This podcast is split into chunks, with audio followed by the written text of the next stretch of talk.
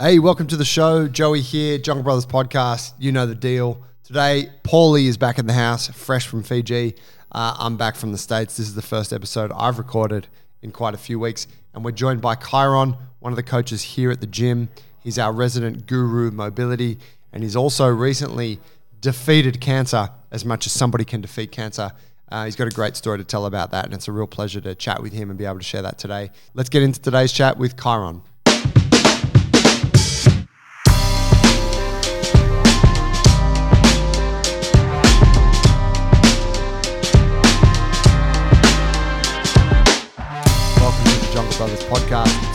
Back with you guys. It's your first time, but Paulie, it's good to have you back, So good to be here. bro. Um, let's give let's catch people up a little bit just on the the goings on because I've been a bit lax with posting in recent weeks due to two main things. One, I took a trip overseas, which was like ten days off, but also I had a little bit of a, a think of how I would like to change the show. We go too far into it, but that's just been what I've been pondering in the recent month. Um, and you've been in Fiji. Yes, How the fuck was that, bro? fantastic. Yeah, it was awesome. Hadn't been in five years. Uh, much needed holiday and really great catch up with family, time away to think and just relax. Um, yeah, I had a great time, and uh, I won't wait another five years to go back. How many times have you been there with your kids? That was only the second time, and Lucia's first time. Is it um what's it like, you know, having gone like previously all those years as you know, this is where my family is from. Yeah, I'm here, I can just do what I want. Now you're there, you got three kids. It's a different experience. Yeah, it's different, but it's you know it's fucking awesome for them. I've been wanting to go back um, these last few years, really, f- to give them that experience and be the host for them in that way, um, because it's just what you do, and they, they grow up, and you want to you want to you want to expose them to the rest of the world. And um, yeah, it was amazing. I realized how much Fiji actually means to me because I was born and raised here and I live here all the time and I'm in this headspace. But I didn't realize how much it's influenced me. I realized how much I knew when I was there because I was showing them all and actually reflecting on how much it's, it's affected me as a person and everything that I think and do. And it was fucking cool. They loved it. That's mad. Yeah. Yeah, there must be some some proud moments in there as a dad being able to show like Yeah. whatever, like teach things that you're like, oh, this is my thing. Yeah, yeah, yeah, yeah, yeah, yeah. Just just trying to get them connected to it and give them the good things that I got out of it, and um, try to get them to build their own relationship with it. So, yeah, boss. K Run, Yo, first time on the show. it's exciting. Also, just had a trip overseas. Yeah. Canada? Yeah, I went to Canada. What was the deal? Um, I went for a holiday just to experience it, do some mushrooms, do some hikes, find, catch up with some friends, go to a wedding. Yeah.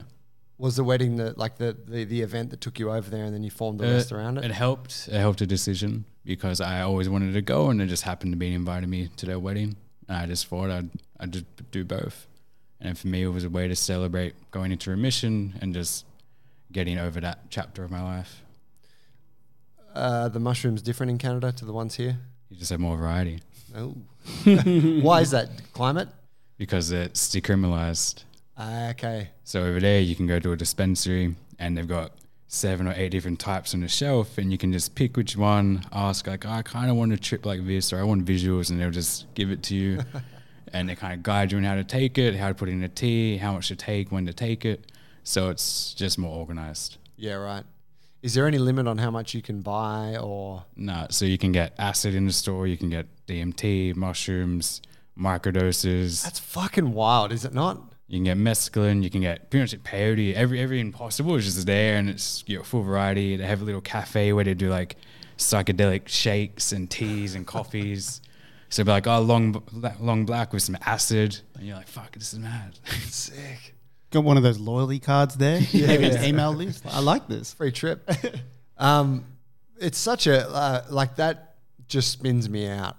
I, I, ca- I was in LA and they got the weed dispensaries and I didn't go, I didn't bother going in because I'm like, what, you know, people were giving, like friends of mine were giving me gummies and stuff. So I got to, you know, play with some stuff, but I'm like, I I can't take anything home. So there's no point going in really. Um, but I wasn't there for long enough. But it it that seemed wild to me that the weed is just so it's like free for all. Yeah. The fa- psychedelics, like I don't want to sound conservative, but I feel like you just end up with a bunch of people who are just tripping balls twenty four seven. yeah, it's. I think in Canada as well, especially in Vancouver, there's a really big opioid issue. So the way the cops see it, if more people are doing psychedelics, which is proven to help with the actual um, addiction, it might help. So in their eyes, it's not an issue. It's like everyone can go get fucking high. But when if you go to Vancouver, it's like there's such a drug problem with the, the opioid drugs that they're like, fuck, just do the psychedelics, it might help. Has it only been decriminalized in recent times? Yeah, in like the last four years. Okay. Oh, that's a decent amount of time to kind of start to see the effects of it. If you want to turn in a little bit, yeah. Yeah, just grab that thing and make it yours, bro. Yeah. um, yeah, that's cool. I um, it, it's funny, isn't it? Because like personally, like I'm a fan of psychedelics. I've only had mushrooms a few times, but I really enjoyed them, and it's something I'm like, yeah, like I I I'm I support the use of those things, Yeah. you know, sparingly. Um, but the the idea that I could go into a place and just pick it off the shelf and it kind of scares me a little bit, you know? It suppose it's one of those things like if you've never done it and you want to do it safely, would you rather go into a, a store and have someone guide you through it, or just buy them off your mate and tell them, "Oh, just take five grams," and then you freak the fuck out. So and it's like then they've, they've got like the the studio set up where you can kind of do it with a, a guide as well. So I think it depends on how you want to go about it. Personally, I love psychedelics, and I just kind of jumped into the deep end and figured it out from there. Mi- Some people not, might need guidance. It, yeah, you got great point, right? Like you want to take it on the street secretly, buy it from someone you can't really verify, or buy it from a store where the person is as well trained as anyone can be. yeah, Absolutely. I'm in support. When I was driving to work on the first Monday that I came back, I got pulled over. It was the public holiday. I got pulled over by cops in Redfern for a breath test. Um, Don't you know? You don't get breath tests that often. And the guy said, "Oh, we're doing a breath test and we're going to do a drug test today as well." And uh, I was like, "Oh, okay, cool. Like I haven't had a drug test before." And he pulled this thing out, and he's like, "Ah, fuck." And I was like, drug test, what's this? He said, oh, we're using these new tests. He goes, I don't really like them that much. And I was like, what are you testing for? And he said, marijuana, ecstasy, cocaine. And I was like, fuck. Like, if you got me on the wrong morning, like, you know, I don't know, maybe a couple times a year, who knows what might be in there. Um, definitely, like on a weekend, I might vape. Tainted supplement. I might have, right? Just some creatine. That's, all I had. I Yeah. don't know. The vats were tainted. Um, but I was like, okay, so um, I said, what? Like, so he scrapes my tongue and puts the thing in. He's like, now we just need to wait five minutes. Oh. And um, I said to him, what'll happen if you find something? And uh, he said, oh, I'll have to give you a fine and do that thing. And I said, man, like, having just come back from America, where I was in LA and Vegas, almost every single street I walked in Vegas, you just smell weed everywhere, and then parts of LA you just smell weed, right? So the, like the, the the volume of consumption is really high. I'm like, and uh, you know, it, like every second person I know here in Sydney smokes weed. I'm like, dude, are you just fucking handing out fines left, right, and center? And he shook his head. He was like, I can't wait till they legalize this shit here. It's just ridiculous. He's like, most of the people, you know, we're testing people on the street like pedestrians, and he's like, yeah, it's, it's pretty silly. Um, yeah, super fascinating. Got the all clear, made it to work, live another day. But um, but yeah, it, it just seemed it seemed wild having that. Uh, it polarity. yeah, and that it really made me feel like that we're conservative about drugs here. I never really. Maybe if I went to a festival or something and you see all the cops there with the dogs, you're like, oh fuck, we're militant on this shit.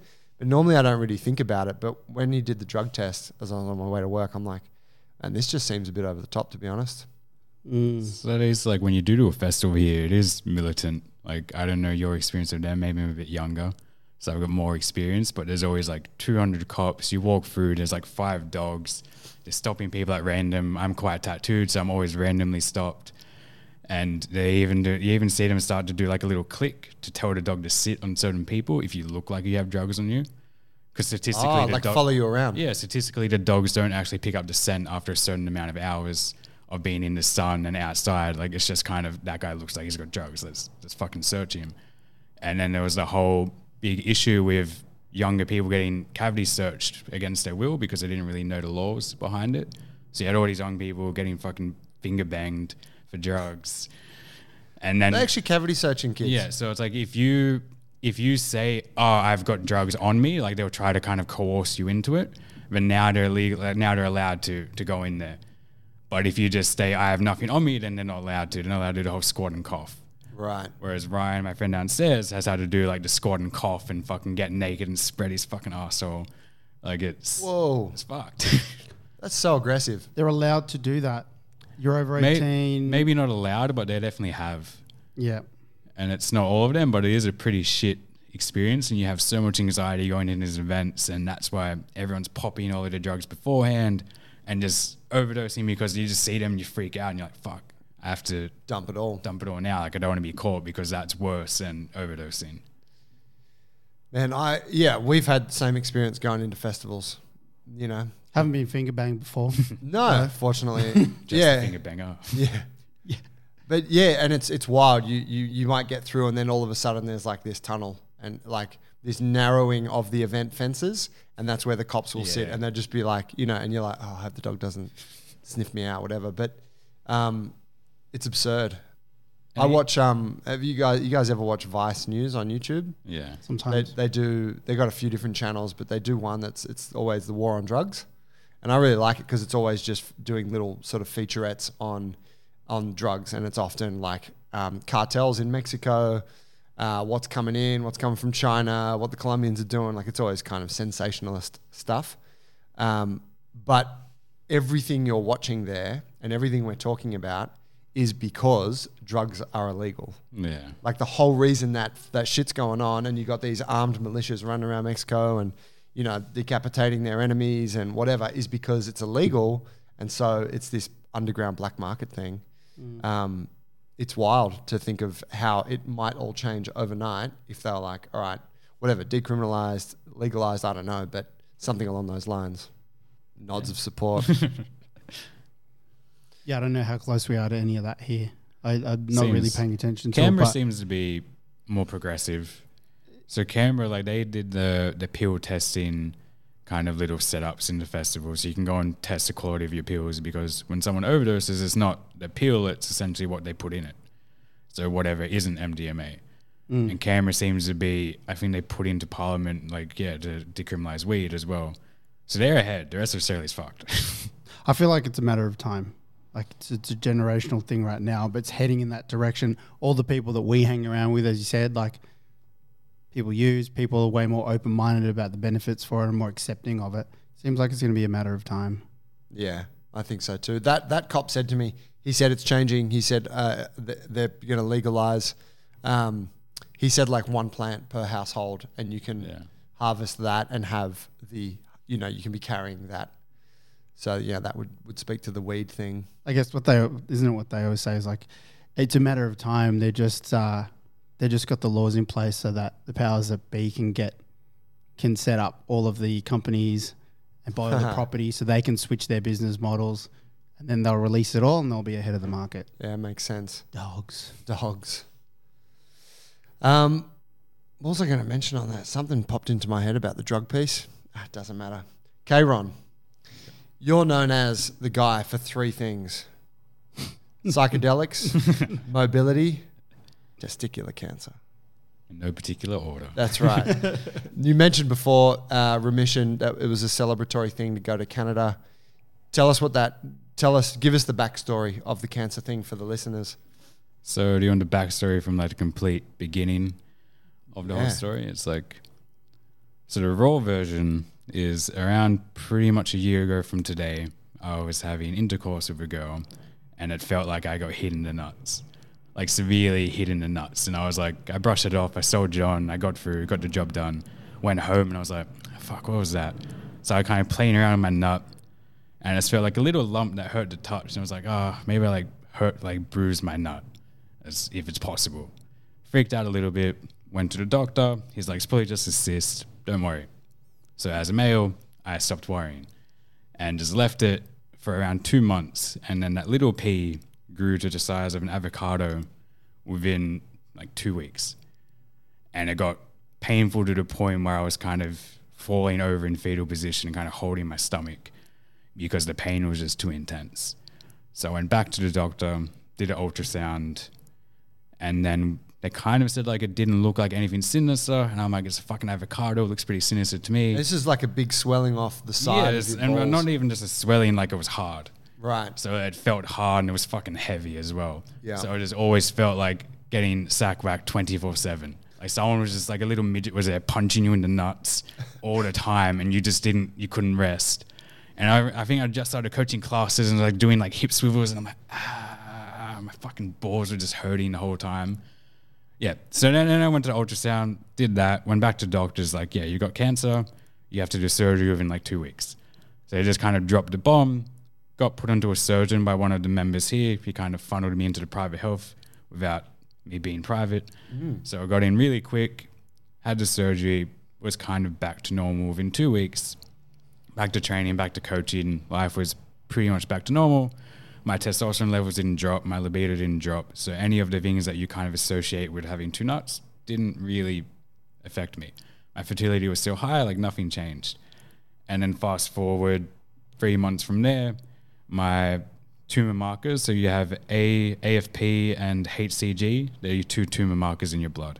So when you get them tested, they'll tell you if you've got a tumor or not.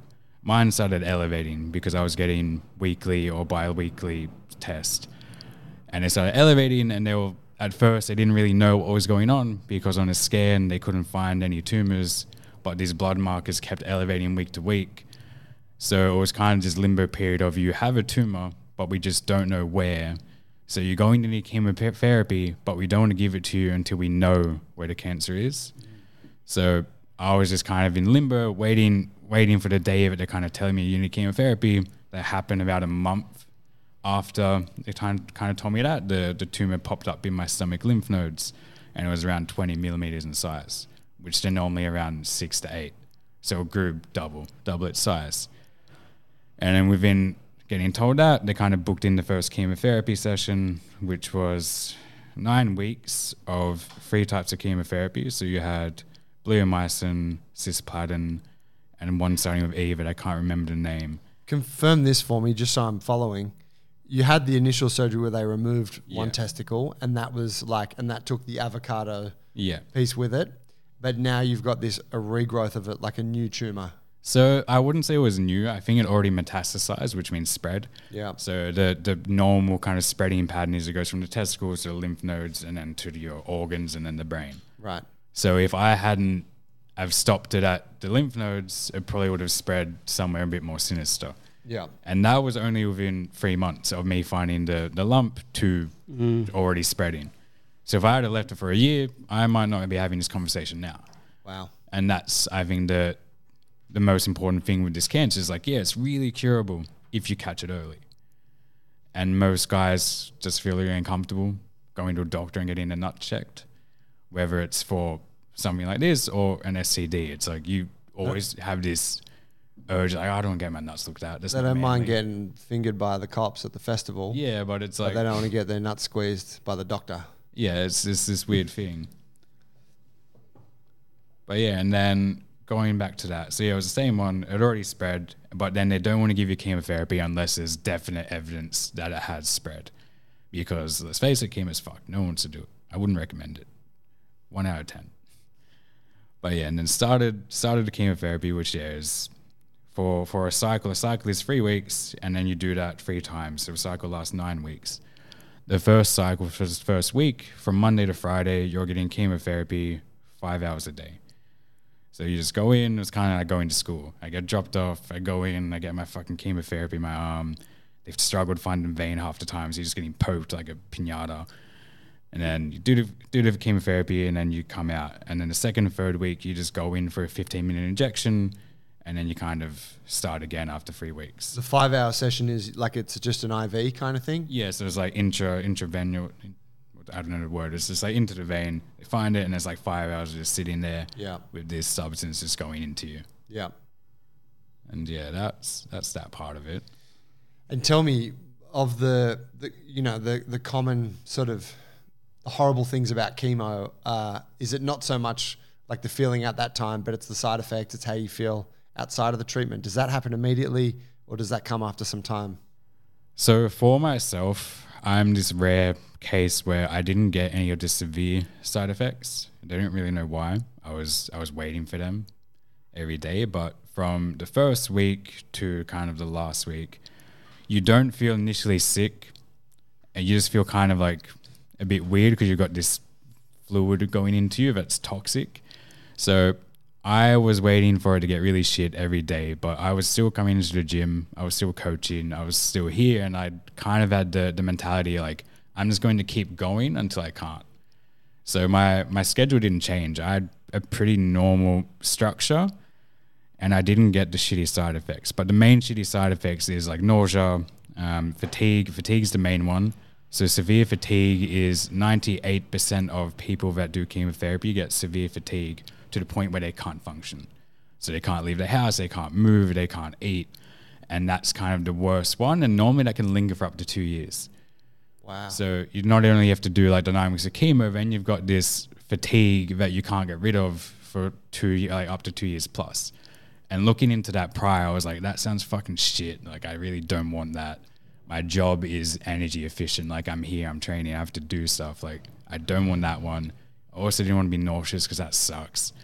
But I didn't get either of those. Wow. From there, it gets to a bit more external kind of side effects. So it is the ones that I got. So I got ulcers from the first week to the last week. I had an ulcer in my mouth that just wouldn't heal, and it was really fucking annoying because you just can't can't do anything in your mouth. So it's just it hurts all the time. Like food hurts, chewing hurts, like your gums bleed because it just ruins the the lining of your throat and your mouth and all of those things. So that was the main like one of the main ones I got. My skin got all fucked up and really sensitive. So like if you cut yourself, it doesn't heal. You get really dry and flaky like a lizard. And even now, I'm still having skin issues five months on because it just ruins anything that regenerates. Right. So if my if your skin and your hair regenerates, it fucking kills it. Yep. And that's essentially that. And then it kind of goes into like the main worst side effect for me was almost like a shell shock. So after my five days of chemotherapy, on three days afterwards, I couldn't really multitask. So I'd go into a supermarket and I'd get really overwhelmed and almost feel like I had a anxiety attack because I just couldn't function properly. Like my brain just couldn't handle too many things at once. And that for me, that was the most overwhelming one because I was like, what the fuck is this? Like this, this isn't normal for me. And that's kind of the worst mental side effect or like the worst kind of mental physical. And then from there it was more the emotional side of losing your hair, losing your skin tone, losing weight. Like I lost like eight or nine kilos and I looked like skeletal. And I think the emotional side of things is probably worse than the physical for me because I didn't get the physical ones as much. Yeah. Can you talk more on the uh, the emotional ones? So it's for around the first four weeks, I still looked the same. So I still had my hair, I still looked the same, had a mustache. And then out of nowhere, I thought it would be quite gradually, but your hair just starts falling out when you pull it. So I just woke up one morning and I was like, fuck, some of my mustache is missing. And I went in the mirror and I was like looking at it and just started pulling it out. I was like, fuck, this is weird. And then just pulled it all out because I was like, oh, my is just going to fall out anyway. Pulled it out. And then I was like, oh, I wonder if my hair's doing the same. Pull out the hair, just pull it and it starts falling out. And you're like, oh, fuck this shit. And then that night, I pulled it all out, shaved it off, had a cry because I was like, this sucks. And then that's when you start to look like a cancer patient. So now you you not only are one, you to the outside world, you look like you have cancer. And I think emotionally, that's when it really sinks in. Like I'm I'm going through this. Like this is this is me right now, and that narrative now becomes a, a thing. It's like the outside. You you don't have to explain I have cancer. It's like you, that guy has cancer. And after around four weeks from there, my skin color kind of dropped, and I was really white and pale. My face kind of went in heaps, and you could just see the bones in my cheeks. And then my eyebrows started to go into last week, and that's when it got like, okay, I look like shit. And like you kind of avoid looking in the mirror because you just really just it's not you. And as much as I say, like, don't attach to things that you would identify with your personality, like it, it does suck to lose anything that you would hold value to yourself. It's like, ah, oh, I've always had that mustache, now it's gone. or I've always had thick mushroom um, eyebrows. Now it's gone, and it just really sinks in heavy. Like I'm, you just don't feel good. Yeah, it's so understandable. I um, I think there's a uh, there seems to be like something extra, like doubly awful about when something visibly happens to you, like to your face. I've had that in the past. Like I just had some psoriasis, but I remember it was in my hair and my face at a period when I was quite stressed, and I didn't care when it was on my body because I was just wearing a t-shirt and whatever. But as soon as you go and you're like, it's all. I think it's kind of built into us too because all of a sudden everyone can see that you're unwell, right? Like in inverted uh, quotation marks. You're not necessarily unwell. It's not like you're contagious or something, but it almost kind of makes you feel like that. Yeah. Yeah, so I can't imagine like the degree to which you would have been experiencing it over that time. Um, you were still in the gym all throughout that period, right? Yeah. So from the first week to the last week and beyond, like I was here pretty much every day. So my chemotherapy normally started around 10 a.m. I would normally get to the gym around 8, do like an hour of training, an hour and a half, go to chemotherapy, and then sometimes I come back and coach. So I did that with the kind of like the plan that if I was to start feeling like shit, someone would be here to cover me, but it never really happened. And I think the doctors kind of put it down to the fact that I didn't stop and let it kind of overwhelm me meant that it didn't really sink in. And because I was moving, that was the best way to get the chemotherapy out of your system because it goes through your lymphatic system. If I can sweat it out quicker, it's not going to do as much damage. So that's the idea. It does its thing, and then you actually get Yeah, it, and it you leaves. kind of you piss it out mostly. So like, if you don't drink enough water, your bladder starts to burn. right. Like it's it's pretty shit. But yeah, I was in here coaching, training, still quite physically active throughout the whole time, and now meeting the people that I've met that said that the studies that say that exercise helps with the side effects is really prominent, but no one's exercised as much as I have. So I have no studies on it. Hmm. So I didn't really get too sick or fucked up from it because I just didn't stop moving. And I feel like it was very inspiring for the people around here because they would come in like, oh, I've had a really fucking long day. And I'm like, I'm going through chemotherapy. I have a fucking IV still in my arm. And I'm here doing like weighted push ups. And like, yeah, I still had to, because I left it in over the week. So I had my fucking cannula in my vein, trying to find ways to move around it. And yeah, it was just a weird experience. I wouldn't recommend it, but I learned a lot from it.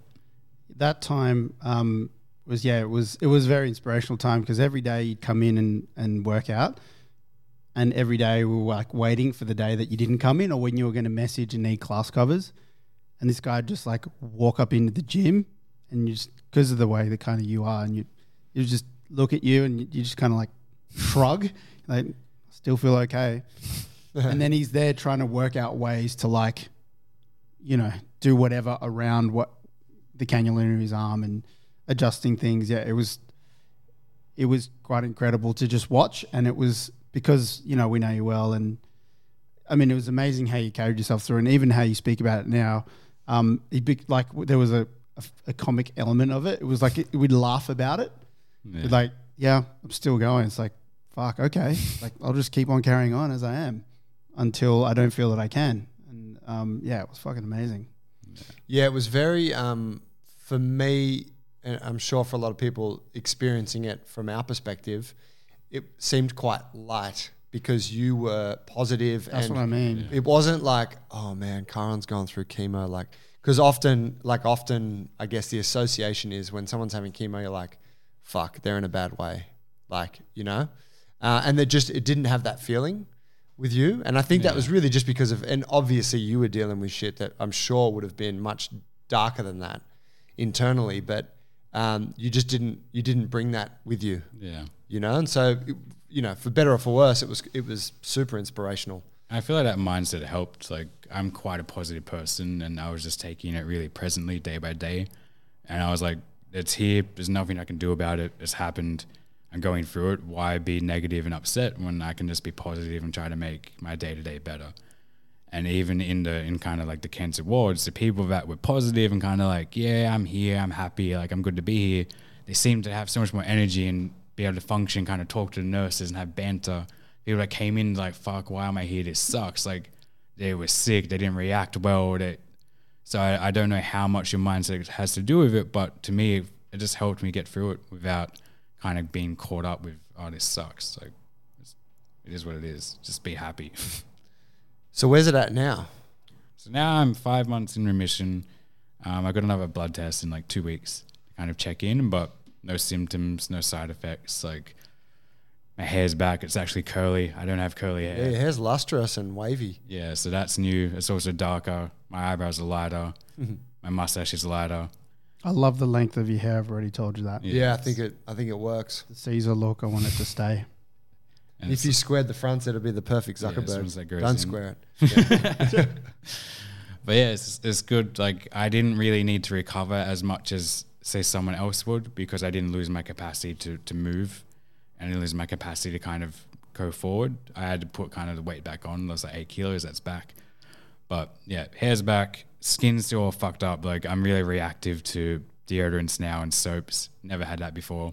That's new for me. Like I'll put something on and I'm fucking itchy all day. Hmm. So I think it's kind of damaged that layer of my skin. But other than that, like it should be good moving forward. Statistically, one or like four in a hundred people will have a reoccurrence. So Four in a hundred. yeah. Right. So after the chemotherapy, it's, it's hmm. very, very rare within the first two years that you'll get it again. And if you do get it, then it's another testicle, which is also really rare. So it is like to get it, it's probably the better one to get because statistically it's it's all right, but it's still kind of daunting because you know within that first two years is the highest chance of it coming back. So it's like in the back of your mind, you're like, "Fuck! Like, what if it comes back?" Yeah. and it's that's the scary thought. But other than that, I'm healthy. I'm good. I'm training. I'm coaching. Like still enjoying life. Like the experience of going through chemotherapy at such a young age, or like facing mortality, is now I really appreciate and value every day so much more.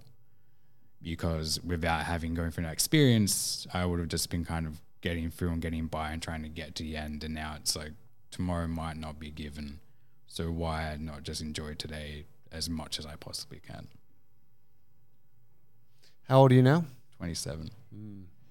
Have you had much experience with cancer in friends, family It in your life? First for me, so no one in my family, no friends, no acquaintances. So like me, it was like I had no one to kind of lean on or, or talk to about it. It was like, oh fuck, this is just happening to me. I'm that statistic. Yeah. Uh, have you ever thought about um, saving your sperm or something like that? Like, So I, I did did have to save my sperm prior to the, the testicle surgery. Um, so now it's frozen in a bank somewhere in Seven Hills. Some little babies are over there. Seven Hills is a good part of town. Yeah. So I've got my 26 year old sperm there. And I mean, after chemotherapy, you're not meant to impregnate someone within like a year or two because Right. they can come out all deformed and fucked up. Oh wow. So it's, uh, yeah, and they get you to do your sperm before that as well, which I already had mine banked. Is that why you mentioned Paulie? You're aware of that, of the sperm thing? no, I just, well, uh, you lost a nut and you're also having these kind of existential thoughts about life and mortality and stuff. And it just occurred to me like, fuck, yeah. Yeah. Is there something there that you might want to save? But also, um, have you had a tat since then? Like, how's that going? 'Cause Um, I think 'cause if you haven't ever met him before, seen a picture, he's covered head to toe. Got a bit of ink. I haven't got one since. I, I don't know how my skin will react Mm. because right now it seems to be really sensitive and, Yeah. and tender. So like I want one, but at the moment it's like I'm itchy everywhere. So I don't know what the fuck it is, but I'm just like from head to toe I'm just itchy, and it's I think the follicles are just coming back and being like, what the fuck happened? Why'd you do this? fuck you. So yeah, not yet, but soon. Going to that show soon, yeah. Yeah. What show? or the I think Dylan wants to go to the tattoo flash day at Lighthouse. So Ryan Usher's studio. And it's just Like, wa- uh, down here in Banksmeadow. yeah. Yeah. So you just kind of walk in, they have a bunch of flash and it's like a conveyor belt tattoo day. A bunch of flash. What do you mean? So flash is like the a piece of paper with pre-made kind of tattoos. Right. So you just walk in, pick one, they bang it on and you walk out. So, is it, is it, I didn't know this either, but they informed me because they're trying to convince me to go.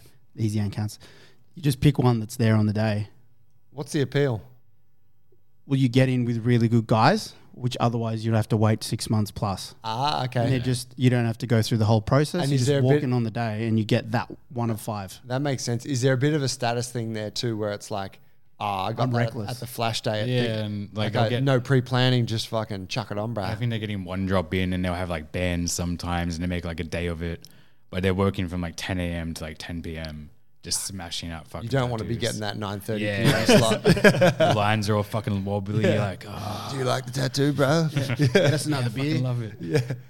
Uh, my um my cousin who I used to live with in Bondi, Paul, Paul knows him, Ricky. Uh, he be, he's a tattoo artist, and he he taught himself. And I remember he started giving them. He's a mad hipster, and he started giving them out of the the back room of our apartment in Bondi. And there was a fucking line out the door for like Ricky's, like just reckless, shaky, unpracticed tattoos because there was so much status with it. Because it was like, oh, see this shit tattoo I got. I'm not saying this about the Lighthouse guys, but see this shit tattoo. I got that from this guy in Bondi who's not even trained properly, and it was full ghetto. And it's like, oh, that's so sick. so there were guys, like there were people lining up, like just throw something on me, Rick. And I, I just remember watching it, being like, wow, what a, you know, like this is like deep in the culture that it's got, you know, typically you would want to go to the best person to get the best work, but actually the cool thing is to get the shittest work. It's like the stick and poke girls or the guys. They would just do like the whole little stick and poke tattoos and they look like fucking shit, but there's got the stigma because it's a stick and poke. And they'll just there's even like paid ones now where you pay them like three hundred bucks and they would do this little shitty fucking poke of like a stick man. you end up with something, yeah, right. Yeah, and it's just like people pay a lot more money for it because like oh it's art, it's artsy. It's got cred. Did You're like- go through that stage and you I- covered up? I didn't do the stick and poke phase. I jumped straight in. You got a few different genres though, I see. Yeah.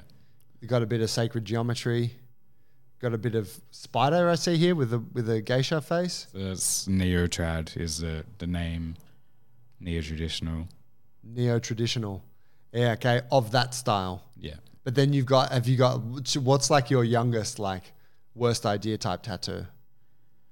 So I've got a cover up my chest. Now it's sacred geometry, but it's all black. But before that, I was like 14 and a rebellious child. And I got like a love heart with fucking wings. and it looked like fucking trash. Like it was the worst tattoo. And it was on my chest as well. It was like covered the whole thing. And I was like, this sucks. Ass. and it does not look nice at all. So now I just got it blasted over all this black work. So that's probably the youngest one. And then I got into like the whole Japanese style. So I got this leg sleeve, which costs a lot of money. And it's nice, but it doesn't match the rest of the other styles. But is that I'm guessing that's something you embrace as you go through different chapters with your tattooing? Yeah, it's like people always say, like, I regret this tattoo. I'm like, at that point in time of your life, you probably wanted it. So why regret it? It's almost like a, a chapter that you can kind of look back on and be like, oh, I enjoyed this in that chapter of my life. And for me, it's just a way to look back. Yeah, I think like if you were like if you were going if you set out with the goal of I'm gonna like tattoo like ninety percent of my body and you just went to one person and you were like tattoo the whole thing in the one style and make it look perfect, it would almost be too perfect. Yeah. Like in a way, to have as many tattoos as you have, it has to be eclectic, doesn't it? Yeah, over like years and different parts of your life. Like, Yeah. unless you've just got 50k in fucking two weeks available to just sit down and cop it, which would suck. But then, but that would be so boring as well. Like there would, uh, Some like kids tell me a do it. story about, it, be like, oh, I went to one person and they did it all. People do it in Thailand all the time. Like they would just go overseas because it's cheaper and then bust out like four days of tattooing to do like two legs, two arms, and a torso. but then it looks so generic. Like And a how- Muay Thai camp. Yeah, and it's like how much guys you know with that same black and gray style where it's just like a person praying and you're like, yeah, or like a lion and you're like, fuck yeah, I've seen this before. Yeah. Or the family name. Hey, stop. Uh, what? What? I looking at? I was get nah. I do. Yeah. Fuck it. So there's so much like so many funny little nuances to the tattoo thing. I do find it interesting to think. You know, you see like a lot of white guys get like like um like harking back to like their their Irish English heritage. Yeah, Yeah. like you know a Flanagan or something, and you're like, "Bray from Campbelltown." like, you know, never even been to Ireland. Fuck. Oh god. Shout out to all the O'Flanagans who are yeah, listening yeah, yeah, today. yeah, yeah, yeah. Um, Clean so skin. here's a, here's a question for you because uh, sort of another facet of you, which is we, we touched on the coaching piece. Yeah. Um, Chiron Mobility, right? The the Mobs guru now here at JB's. There was, you know, I think about when you first showed up to the gym and you did the coaches intensive with me and stuff, and I think about who you are now. That you've come a really long way in that short space of time. Yeah. What are we? We were talking before. It was like a couple of years. Has it been? I'd say I'd been here in this community for three years, um, coaching for like a solid one now. Okay. Yeah, no, I don't. Even, I think I started here kind of January, but I was in kind of just shadows for six months before then. Yeah. Right. So officially coaching for like eight months, shadows for like a year. So there's been a change in you, obviously, which is, you know, this happens, we all evolve. But I feel like there's been some pivotal kind of big things there. I'm sure, and tell me about this, I'm sure the cancer was part of that, but I feel like a lot of it also preceded the cancer. Can you talk on that? Yeah, so the, the cancer definitely was a catalyst to kind of take this by the balls and fucking keep going. Before then, I was working in landscape, I was working in solar, and I was just miserable and I hated what I did. And I came here, did intensive, did things like that, got a little taste. I'm like, I, I really want to do this. Like, this is what I want to do. This is what I'm passionate about. The cancer was the, the kick in the ass to just fucking do it. And that was the, I'm, I quit the other job. I had no security here. They didn't even offer me like a full time position. They said just be here and something might pop up. So that's kind of what happened. And then I found my way in here and stumbled my way through, and then it all came together. A part of that story, though, that you're probably not telling is like, did you not break your back? yeah. Like, he, he- Broke the my way back. I broke my back, Spinal. spinal. Yeah, it's broken. So you're doing solar, you fall off a roof, you break your back, and you come in. But like, and tell me how it all fits in the timeline because I So yeah, that was around three years ago. Mm. Broke broke my back. Oh, fell off fell off the roof in solo. I pretty much fell off the fell off a two story roof and got T boned by the ladder. So I kind of got By like the ladder. So I kind of got like baned in Batman when he like breaks him over the fucking over his knee. That's kind of what happened to me over the ladder. Sick. That happened, and then I was on compensation for a year, so I couldn't work. I couldn't lift. Before then, I was just a gym bro. Couldn't do any of that without severe pain. Couldn't tie my shoes. Couldn't move around. Like put on heaps of weight. Like it was shit. Six months kind of into that recovery, Ryan actually told me that there's this gym in Jungle, um, in Botany called Jungle Brothers, and they do like movement, so you can train without lifting weights. And I was like, "Fuck yeah!" I rung up Tiora. He didn't call back like ten times, and never got back to me. So I just kept calling. He finally booked me in. We, Started. we a gy- do that intentionally for the Yes. listeners, just to make sure they really want it. yeah, and I was like, "Fuck you!" Just, just put me on. Did my like did my foundation with Tiora and you, and I just remember even looking back at that time, you were like, "You're moving like a robot," and it's not functional how you're picking up things because I was like squatting down, neutral, moving up. Like I just had no movement in my spine. Then I was tight, unfit, and, and it was shit. And then that's kind of my ticket into here. I started doing classes, kind of worked my way up from bodyweight strength to lifting again. It's kind of got mobility back and, or not back, fucking just found mobility from the classes here. And that was like my first step into this industry. So mobility prior to the back was never really something you No. fucked around with. and that's why I went to that story because also like um, there was a big change or a spring of like ideas in terms of like training was for you because I think before and I don't know you then, but like you said, you were a gym bro, Yeah. so it was largely kind of composition or aesthetic training type of thing. Am I right? Um, and then coming here, you Aesthetic. you, you found like a whole other kind of thing to do and, and like you said you didn't know mobility and obviously now you know how kind of rich and satisfying those type of training journeys can be Yeah, and for me it was started the bodyweight stuff here and then a little bit of stretching. Like it wasn't the main thing here, but there was enough to get started. And then through that I was like, hey, this is actually making my back feel better. And I'm not as tight and I don't feel as shit. So I kind of took that and then went out on my own little quest and started learning bits and pieces. I kind of worked with Range of Strength. I worked with Emmet Louis, worked with kind of Kit Laughlin and worked with some other people as well, and just came back with all this all of this information applied to myself, and I was like, "Fuck, all my injuries are gone, and I am starting to feel good." What if I could kind of compile all this information into a way where I could help someone else do what I did? And that's kind of how the ball got rolling. And I didn't mean to niche myself in mobility; it just kind of happened. I remember in those early times, and I, I didn't really recognize it at the time, but you were here and you were training. Julian was here, and you guys were doing all those programs from those people that you speak of, like out on the deck, Yeah. or in between class times or before class type of thing. Yeah. That was the search and gather information phase. Yeah, and I was like the little baby phase and just learning how to put it together. And now it's come to a way where I'm helping a bunch of different people with different flexibility levels just achieve things that they didn't think possible. Mm. Tell me about the kind of what I touched on, but I want to drill in deeper to that that sort of shift internally where you're like, all right, I'm gonna I'm gonna take charge of this thing here. I'm gonna like I'm gonna make myself into this business, and I'm going to, you know, because I think like what I noticed from the outside was a huge shift in like your confidence, uh, in how you carry yourself. Um, even just like talking today, right? Like I remember when I first met you, you, you, you were just not as, you just didn't seem as comfortable to talk. You seemed like, you know, like you kind of said, like I was hiding in the shadows a little Yeah. bit. Like I felt like that was a little bit characteristic of you.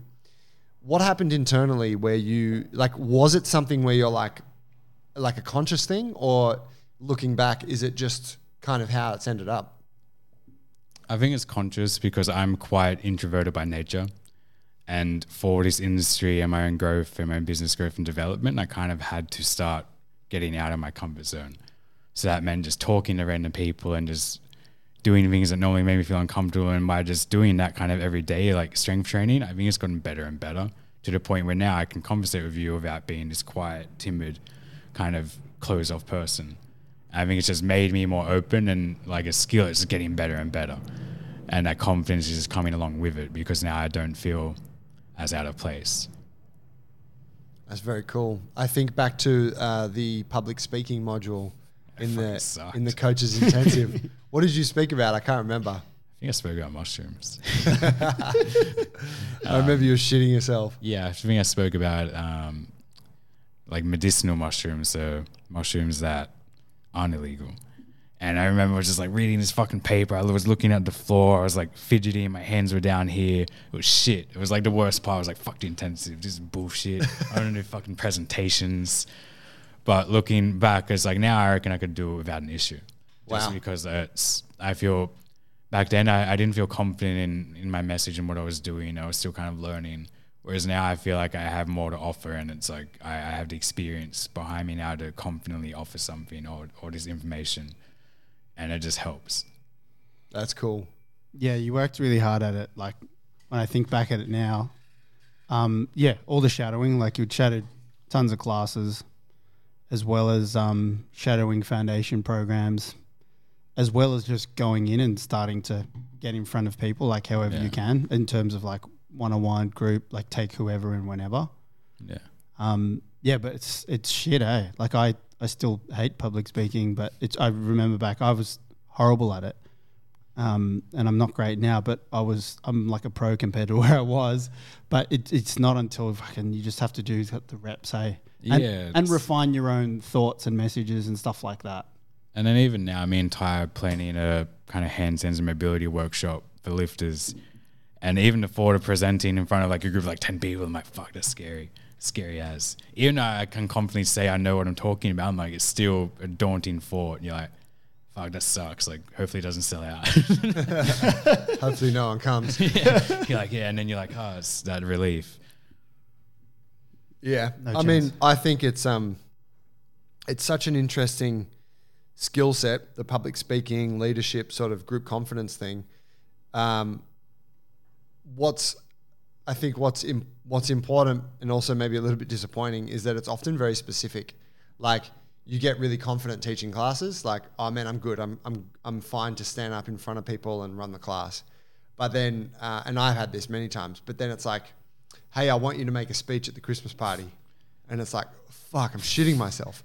It's it's kind of the same thing. It's the same people that you talk to in the gym every day, right? It's just a slightly different context. But, it, but then you realize, wow, like my adaptation to to that thing is so contextual.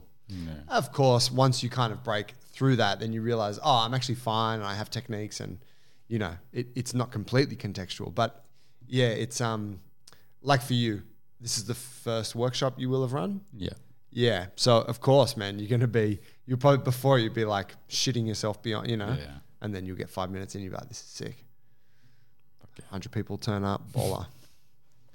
tell me, um, tell us about the uh, tell us about that workshop, but tell us also what you're doing with your work. Like we've mentioned, it's the mobility thing. Give us that kind of synopsis. So that workshop, I think it's going to be November 26th on Saturday, and it's a handstand mobility workshop catered towards lifters in kind of CrossFitting or Olympic lifting realm.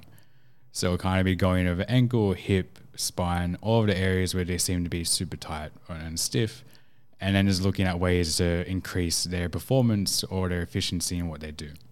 So we're kind of we're still brainstorming it, but that's kind of the, the idea. And then what I do personally is like, yeah, I work for people that 40 years old, can't touch their toes, want to just open up, hips feel like shit, to at the moment lifters and kind of Olympic lifters, CrossFitters who want to increase their performance. They're kind of my two main areas that I'm kind of working in, as well as the classes and the partner stretching and all of that as well. Sick. Uh, yeah, I commented on the partner stretching yesterday. I'm very happy to see the Boston Mud Crab has come back into fashion. I was going to ask, what the fuck is the Boston Mud Crab? It's an old wrestling move, like from WWE wrestling.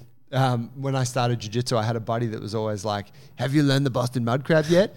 And I never knew what it was, but it's the one where you're like, where the person's face down and you're like sitting on their butt with facing their feet, and you're holding their feet and like leaning back, and they're like, ah, like tapping the floor. It actually feels really nice when you do it. Yeah. like, oh, just getting really into those like external rotators. You're like, yes.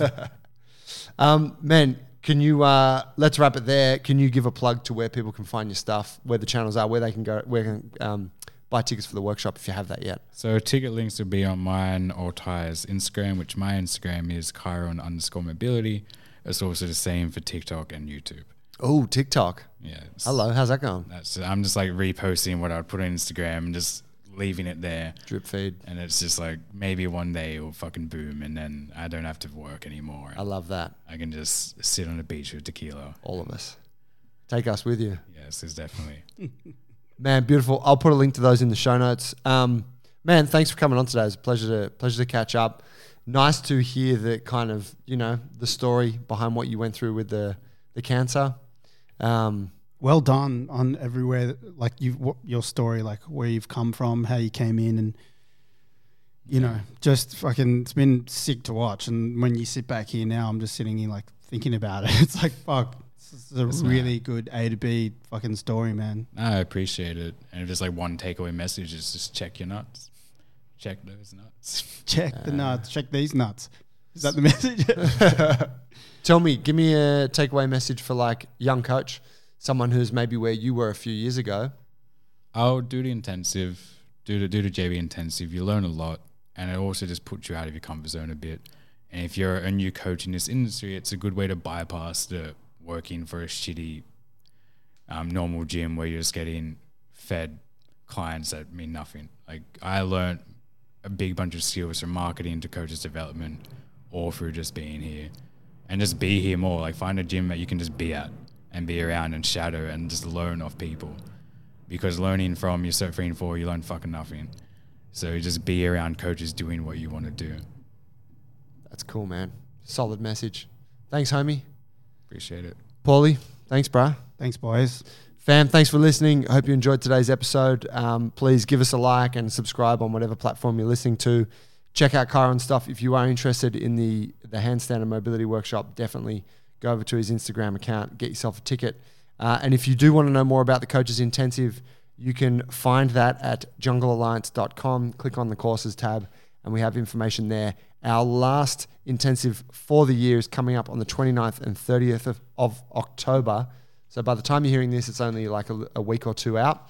If you are interested in that, you can book it through the website. And if you want to talk to me directly, just contact me through the webpage and we can chat about if it's right for you. Thank you. See you next week. Peace. peace